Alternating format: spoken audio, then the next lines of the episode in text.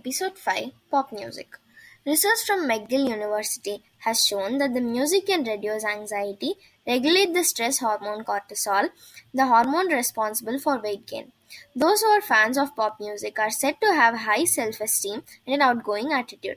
This is because pop music is a stimulant that gets your blood pumping and emotions raising. When you listen to pop music, the auditory cortex relays the rhythmic beat to the brain, making you want to sing and dance. Besides this, listening to pop music as you study will help relax the brain and focus on creative side of things. It also improves sleep, reduces stress, increases happiness and intelligence, boosts memory, and is also a natural antidepressant. Pop music enhances positive mood and a level of happiness.